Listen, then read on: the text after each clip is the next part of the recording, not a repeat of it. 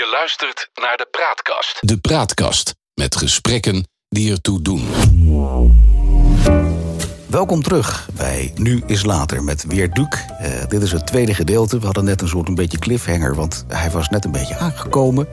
In, eh, ja, bij Gorbachev was het toen nog Sovjet-Unie? Ja, net, net ja, wel, nee, hè? Ja, ja, Net nee, wel. De Sovjet-Unie hield in 91 op te bestaan. En wanneer ben je erheen gegaan? Omdat er gewoon woonde in 92. Maar daarvoor reis ik daar dus al veel. En Gorbachev kwam aan de macht in eh, 85. Dus die heeft... Dat is een eh, tijd geleden, ja. ja. Hey, maar even terug, want jij zegt eh, met zoveel gemak van... nou, mijn, mijn werk was zo belangrijk voor mij... eh, dat je eigenlijk zegt van, nou, ik ging daar gewoon heen. Maar had je dan hier thuis, eh, in Nederland... had je niet een vriendin of, of een, een familie of een vriendennetwerk... waar je toch wel last van had om daarvan afscheid te nemen? Want dat is nogal wat om te zeggen, ik, ik ga tien jaar ga ik daar wonen. Ja, ja aanvankelijk was het een idee om daar eerst maar eens een jaar of zo naartoe te gaan. Ehm, en eh, ja, je hebt wel gelijk natuurlijk. Ja, ik had toen geen vaste relatie of zo. Maar natuurlijk wel familie en vrienden. Ja. En daar heb ik later ook wel over nagedacht. Die heb ik eigenlijk een beetje in de steek gelaten. Want ik heb een Lada gekocht en die volge, volgepropt met eh al verhuisdozen. en ben naar, eh naar Travemünde gereden en daar de boot genomen naar, naar ik meen Helsinki. En toen zijn we eh, vanuit Helsinki naar Moskou gereden. En met die oude Lada. En af, achteraf denk ik, dat ding had overal kapot kunnen gaan. Ik En had je ergens- sprak in die tijd nog geen Russisch. ik sprak geen Russisch. Ik had midden tussen, laten we zeggen, de grens, eh, de grens eh, tussen Finland en Rusland en Moskou had ik ergens pech kunnen krijgen met die Ja. auto. En wat was er dan gebeurd? Maar ja, op die leeftijd, daarom weet, weet ik nu ook gewoon heel goed dat de millennial generatie, hè, die nu eigenlijk aan de macht is, Ja. dat die heel veel risico's gewoon nog niet begrijpt omdat ik zelf destijds die risico's niet eh, begreep. Ik weet nog wel te herinneren dat toen we eenmaal... Want ik had een vriendin meegenomen, die, die, die hielp dan... en die ging uiteindelijk weer terugvliegen naar eh, Nederland vanuit Moskou. Ik weet nog wel dat toen we aan de grens waren aangekomen... eh, tussen Finland en Rusland... en dat was toen nog dus een hele sinistere grens... want ehm, ja, dat was nog allemaal toch wel koude oorlogachtig en zo... dat ik toen wel dacht, oké, ehm, eh, hoe gaan we dit nou precies eh, doen... Ja. Uh, maar ja, uh, dat, dat was geen enkel probleem. We zijn gewoon. Uh, maar je was toch ook niet meer echt een puppy? Want je was rond de 1990, 91 ja, was, was wel 30. 30 ja. Ja, ja. Zo niet meer dat je nou echt als een onbevangen puber de gekke dingen aan het doen was. En je nam toch een beslissing die, die jou nou ja, echt... Het was ook wel een beslissing zo van... Ik, ik, als ik dat dan wil doen, dan moet het nu. Anders blijf ik in Nederland hangen. En dat was en, een gruwel voor je, van nou, dat ga ik niet doen. Dan nee, dat was inderdaad een soort van gruwel. En, uh, en ik wilde, omdat ik daar al zo vaak was geweest, kende ik Rusland natuurlijk al wel. Het was ook een stuk avontuur voor je. Ja, dat was natuurlijk een en al, een en al avontuur. En, uh, en normaal gesproken, als je als vast... Ik ging als freelancer. Normaal gesproken, als je vaste correspondent gaat... dan regelt jouw bedrijf dat allemaal voor jou. Die, ja. die, die regelt een verhuiswagen. Jij vliegt er naartoe, je wacht op die verhuiswagen. En uh, een beetje als een diplomaat, een expert. Nou, hoe ging dat in jouw geval dan? Nou ja, ik ging dus met die auto. Ja, je ging met die auto, dat snap ik. Maar dan Met zit je daar. Je hebt eigenlijk inkomen nul. En, en hoe, Nee, ik had, wel op, op, ik had natuurlijk wel geregeld dat ik opdrachtgevers zou hebben. En hoe, en hoe deed je dat in die tijd? Want je had nog geen internet, dus het was allemaal bellen dan, mag ik aannemen? Of hoe ging dat? Nou, ik was voor die tijd naar. had had ik met Joop van Tijn gesproken bij Van Nederland destijds, hoofdredacteur. En hadden gewoon afspraken gemaakt over dat ik eh, stukken zou gaan leveren.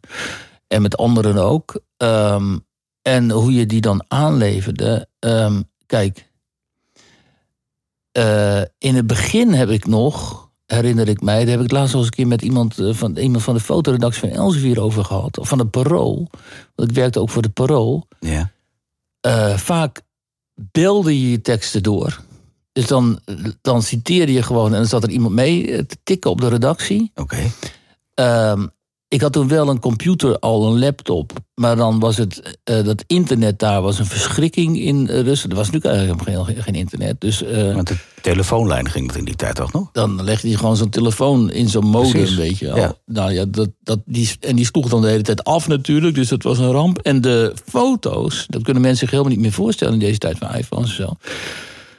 De fotorolletjes brachten wij naar het vliegveld. En dan nam de KLM ze mee naar Amsterdam. En dan ging er iemand van de fotoredactie van het Parool of van Elsevier ook op een gegeven moment voor ging werken. Die ging dan naar Schiphol. En die fotorolletjes ophalen. Oh, geweldig. Ja. Voor onze reportages. Had je bij jouw werk in die tijd al fax? Dat er uh, ook teksten via de fax gingen? Ja, op een gegeven moment ook fax inderdaad, ja. Ja, ja dat klopt. Ja. Dus dan... Uh, ja, ik kan... Ja, dat... Uh, maar ja, ik bedoel, ik heb destijds die oorlogen in Tsjetsjenië verslagen. Die begonnen in 94, die eerste. Mm -hmm. En dan was het zo. Dan tikte je dus op je laptop dan... Notebook heette dat destijds, geloof ik nog zo'n tekst. En dan uh, ging je naar het plaatselijke postkantoor. En vroeg je een, uh, een, een, um, een lijn aan met Nederland. Ja. En dan uh, belde die door. En als je dan. Um, of het, het, was ook wel zo dat je soms naar het front ging en zo. En dat was natuurlijk geen postkantoor. Dus dan kwam je terug met je teksten. En dan. dus die kon je dan pas een paar dagen daarna leveren. Ik herinner me een hilarisch en ook wel hele bizarre situatie in uh, Grozny. Mm. Grozny was die hoofdstad van Tsjetsjenië. Er vielen allemaal bommen. Uh, en dat hele land, dat werd. Uh, dat was in dat, of dat, dat, landje, ik bedoel, deelrepubliek was dat. Die waren in oorlog met, met, uh, met de Russen. En wij, ik en een aantal collega's, internationale collega's, die waren in het presidentieel paleis in het centrum van Grozny. Om, om te proberen daar onze stukken door te bellen. En het was dus een hele rij van man of acht, negen of zo. En daar zat de, de perswoordvoerder van de toenmalige president Dudayev. En het, die Dudayev was een crimineel, maar die perswoordvoerder ook. En die gast die had dus, uh, die zag er ook uit als een mafioos. Wel wel, zo'n beetje zo'n knappe Italiaanse mafioos, zeg maar. En die had zo'n heel mooi pistool. Um, zo'n revolver met een hele mooie holster met een rode ster erop. En wij als journalisten, nou, dat ding bewonderen en zo. En um, um, en hij bepaalde dan wie dan zijn stuk mocht gaan doorbellen. Dus dan mocht de collega van The Guardian het Engelse stuk doorbellen. Dan mocht de collega van Figaro naar Frankrijk bellen en zo. En ik mocht dan naar uh, Amsterdam bellen, weet je wel. Dus we stonden in de rij gewoon. En die vent die bepaalde wie wanneer uh, die stukken kon doorbellen. Dus, en terwijl boem boem hoor je dan, hè, want er viel allemaal bommen en zo. Nou ja, zo moest dat. En tegenwoordig heb je natuurlijk gewoon je laptop en je telefoon en je belt dat door. Je belt dat door, je bent klaar. Ja. Dus het is uh, totaal anders. Dus er zat wel heel veel uh, romantiek nog uh, rond dat vak. Want ik bedoel, ik kon ook gewoon vijf dagen naar Siberië gaan of zo. En dan was er gewoon helemaal geen contact met Nederland mogelijk. Dus dan zei ze, nou ja, ga maar. En we horen het wel als je terug bent. Dan lever je stuk maar in. En zo ging dat dan andere tijden, zeggen ze dat. Tegenwoordig moet je dan daar ter plekke een filmpje maken en een podcast en, uh, je, en de foto's en je tekst. En dan verwachten ze ook nog dat die voor zes uur s avonds binnen zijn allemaal. Ja, anders dan kunnen ze niet meer gepubliceerd worden. Ja. Hey, maar even, even naar jou als mens. Jij komt uit Groningen, je gaat naar Moskou en dan word je eigenlijk oorlogsverslaggever. Ja, maar dat was, de, de, dat was um, zeg maar de loop der dingen. Hè? Ja, dan de, moet je even bevragen Wat, wat doet dat met jou? Wat is dat, dan, ik zit even voor me te denken dat iemand 30, 35 jaar oud... nooit oorlog mee heeft hoeven maken, gelukkig. Onze ouders wel. Dan zit je als Groninger daar en er gebeuren allerlei enge dingen om je heen. Wat doet dat met jou als journalist in zo'n stuk ja, rechteloze bende, zeg maar?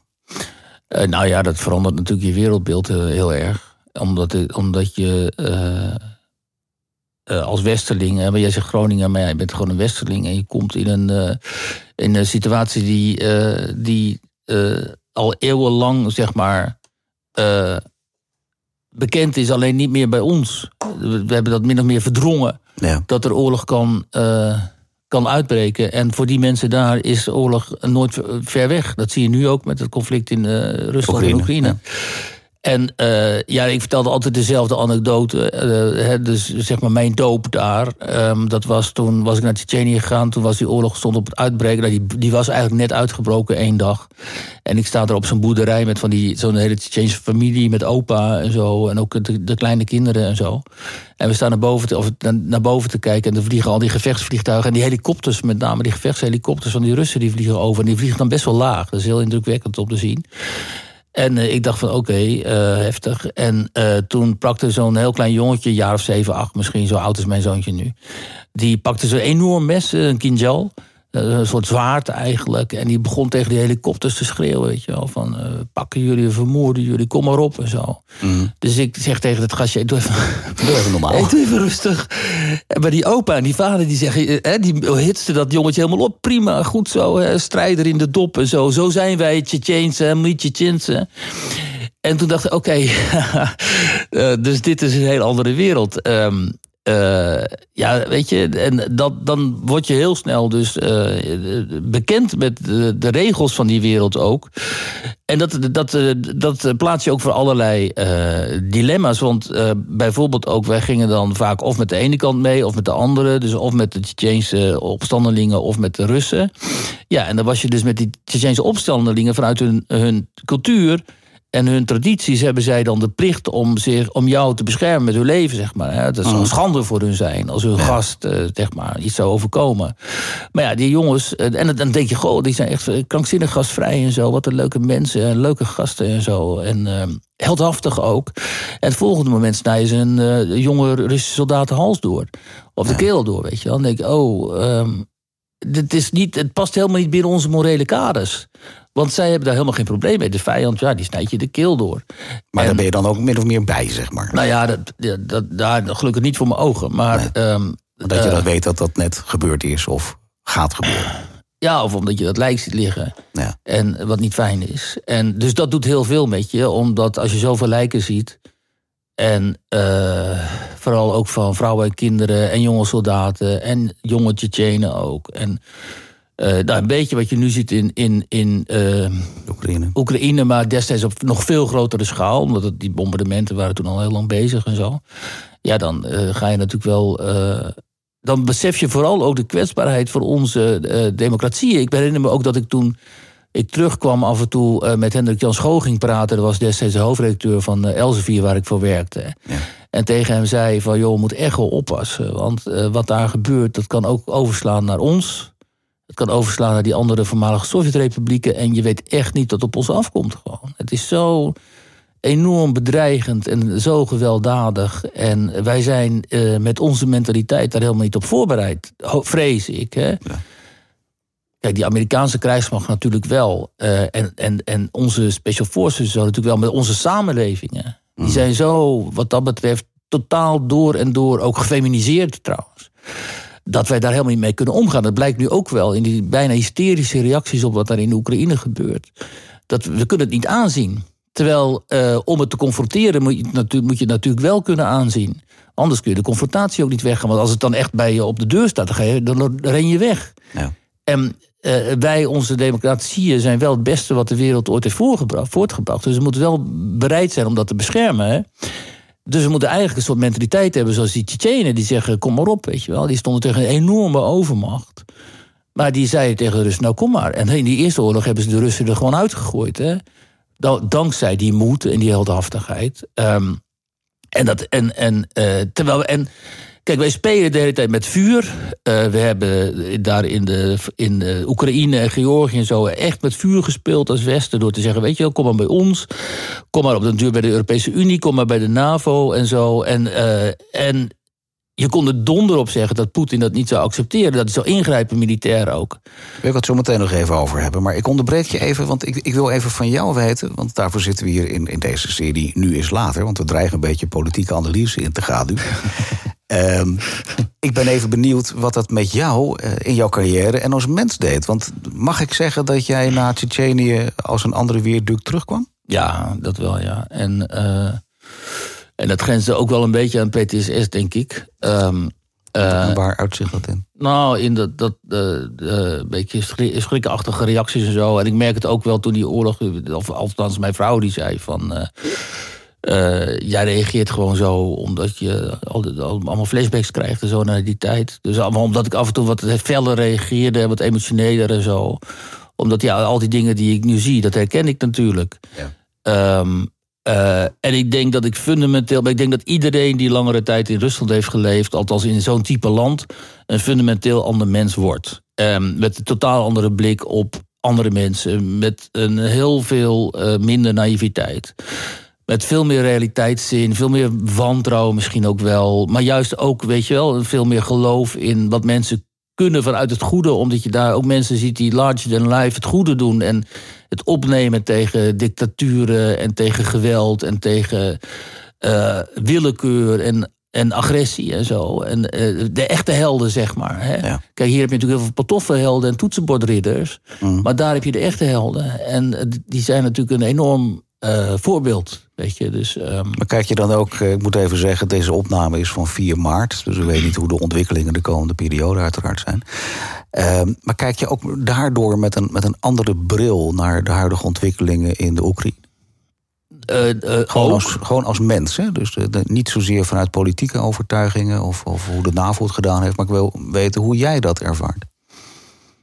Nou ja, vooral ook omdat ik weet hoe uh, confuus en ingewikkeld de mensen ook kan zijn. En dat er nooit sprake is van alleen maar bad guys en alleen maar good guys. Kijk, nee. dat Poetin niet de bad guy is, dat is wel duidelijk. Ja, Rusland is helaas als grote regionale macht meestal de bad guy. Uh, maar in Oekraïne heb je. Uh, Oekraïne is ook een voormalige Sovjet-republiek. Met de, de, mentaliteit van een voormalige Sovjet-republiek. Met alle corruptie, alle uh, alle zeg maar uh, machtsstructuren die je in die wereld hebt, waardoor uh, oligarchen vaak de dienst uitmaken. In de Oekraïne niet anders, wil je zeggen? Nee, politici zijn te koop en zo. En wij doen nu net, omdat het voor onze, de, in onze context makkelijk is dat de Oekraïners zijn alleen maar de goede en de Russen alleen maar de slechte. Maar zo simpel is het natuurlijk nee, niet. Snap ik. Maar ja, dan moet je, als dat, je zegt dat snap je, maar pas als je echt in die wereld uh, bekend bent, met die wereld bekend was, denk ik, bent, uh, snap je het echt. En, uh, en dat is iets wat eigenlijk. Door, doorvoelen. ik kan dat niet doorvoelen, want ik was daar niet. Nou ja, ik heb het niet over jou persoonlijk, maar mensen in Nederland merk ik, ja, blijven toch wel heel erg naïef. Ja. Gewoon heel erg naïef. En willen vooral heel eh, erg laten zien, uh, vooral de opiniemakers en zo, en politici ook, dat ze heel erg deugdzaam zijn. Dat ze altijd aan de goede kant staan. En dan kiezen automatisch de Oekraïnse kant, waar ook heel veel juist uh, schaduwkanten aan, aan, zitten, snap je? Ja, ja, begrijp ik.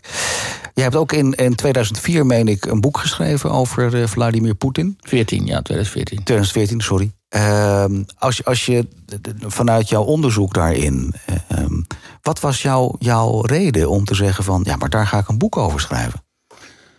Nou ja, omdat uh, destijds uh, had die crisis plaats rond de Oekraïne. En dat dreigde eigenlijk al hetzelfde als wat nu gebeurt. En er was geen Nederlandstalig boek over Poetin. En uh, dus toen heb ik uh, Maai Spijkers gebeld uh, van Prometheus. En gezegd, joh, is het niet nu handig om een soort korte biografische schets over Poetin te hebben? Omdat mensen geen idee hebben wie die man is. Ja. En hoe die aan de macht is gekomen en, en, en wat hij wil. En ja, natuurlijk vond mij dat een goed idee. Dus dat heb ik toen in een aantal weken gedaan. En dat, dat was ook wel dat was ook wel goed dat het boekje er was. Want uh, nu nog, ik hoor heel veel mensen die nu nog... Het is overigens alleen nog maar als e-book verkrijgbaar, geloof ik. Maar heel veel mensen schrijven mij van... joh, ik uh, heb dat e-boekje even gelezen. Want, uh, en nu begrijp ik toch wel beter waar die vent vandaan komt. Hebt, en wat hij wil. de tijd heb je ook een soort onderzoek gedaan, mag ik aannemen... naar wie Vladimir Poetin is. ging er voor jou zelf persoonlijk ook een, een, een, wereld open? Dat je dacht oh, maar zit dat zo? Nou, ik had me natuurlijk al die jaren met hem bezig gehouden...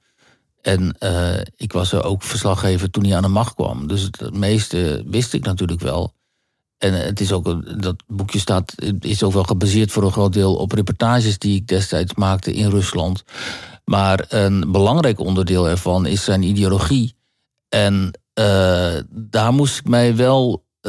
Daar heb ik mij wel toen meer in ingelezen. En, en ik heb het wel beter begrepen wat hij nou precies uh, voor ogen heeft met die voormalige Sovjetwereld.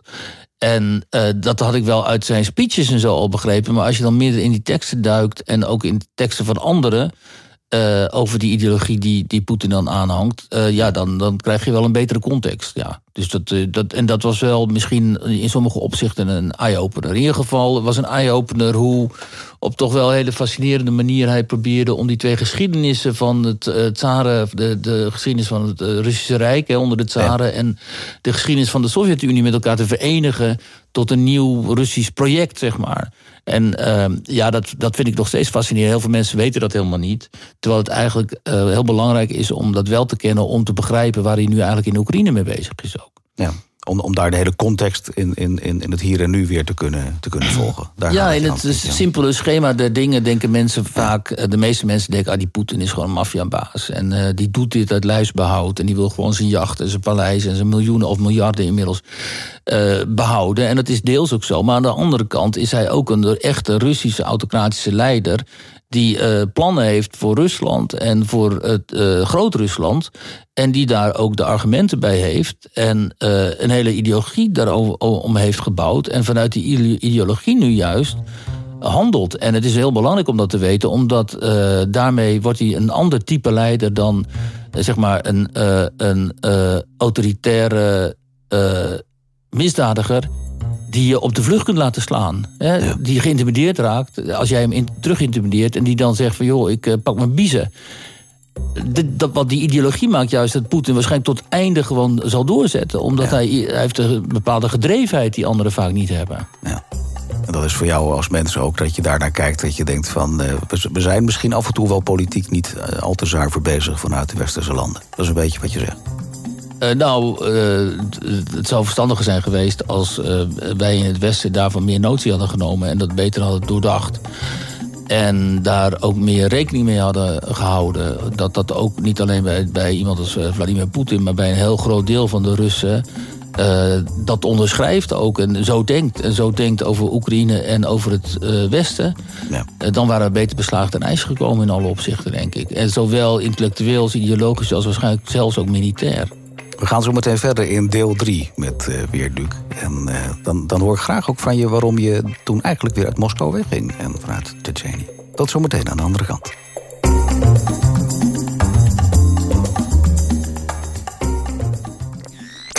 De Praatkast.